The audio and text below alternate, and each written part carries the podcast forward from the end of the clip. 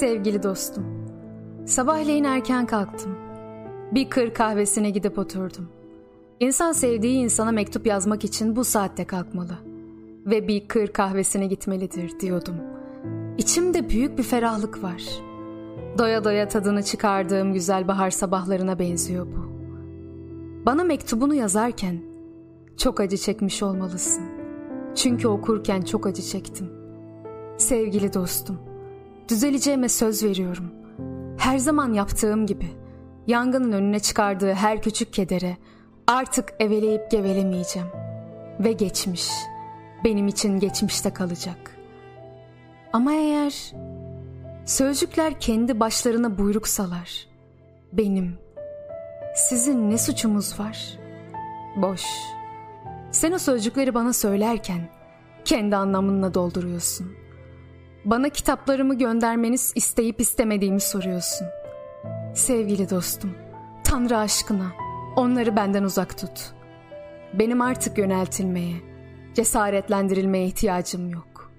Bu yürek kendi kendine yeterince kaynıyor. Bana şimdi ninni gerek. Sevgili dostum, ben gerçek duyguların gözü ve zekası olduğuna inanırım.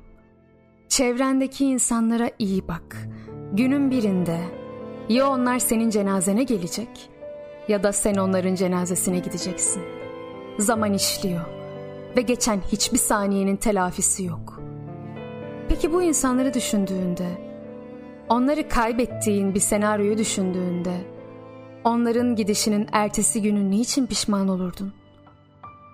İnsan gökyüzüne bakınca hissedebiliyor. Yakınlarda bir yerlerde tek başına ağlayan kadınlar var. Kuşların uçuşundan, bir çocuk parkının ıssızlığından, bir şeylerin yanlış gittiği duygusu, kalbimizi meşgul eden, aklımızı yoran.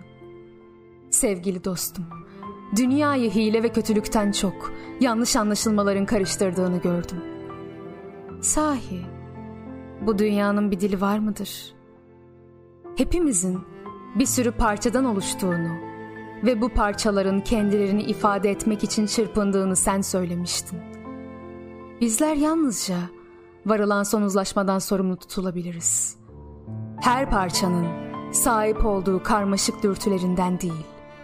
Sizin bencillik dediğiniz şey özellikle affedilebilir bir şeydir.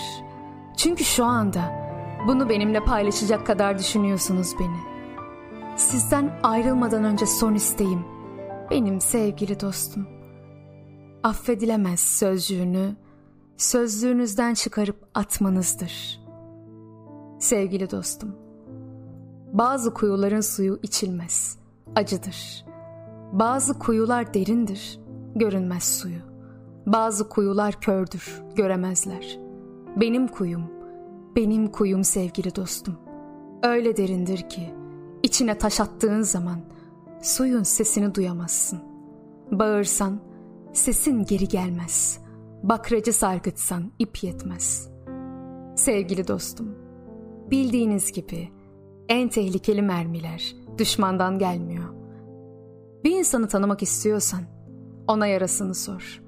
Çünkü herkesin yarası yoktur. Yarası olan insan dünyaya kör. Sağır ve dilsizdir. İnsan yarasından okunur sevgili dostum. Ve yarası olan insan, insanı yarasından dokunur. Beni iyi tanıdığını biliyorum. Güçlüklerin üstesinden nasıl geldiğimi ve bunları yeteneklerimle nasıl aştığımı ilk elden şahitsin. Başaracağım sevgili dostum. Sana söz veriyorum. Kendimi düzelteceğim her zaman yaptığım gibi kaderimizin karşımıza çıkardığı ufak tefek sıkıntıları artık tekrarlayıp durmayacağım. Hayat dediğin nedir ki? Denizde yüzen bir gemi. İnsanın mutlak olarak tek bildiği bu geminin bir gün alabora olacağıdır. İşte buradayız. Sadık komşular olmuş iki gemi. Ve bana uzattığın elin Beni alabora olmaktan kurtarmak için yapabileceğin en iyisini yaptı. Bana ayda Düşler Krallığında yanılsamaların başkentindeymiş gibi görünüyorsun. Bana kalırsa sen asla yaşlanmazsın Çünkü sevgili dostum, hala gözümün gözüne ilk değdiği günkü kadar güzelsin.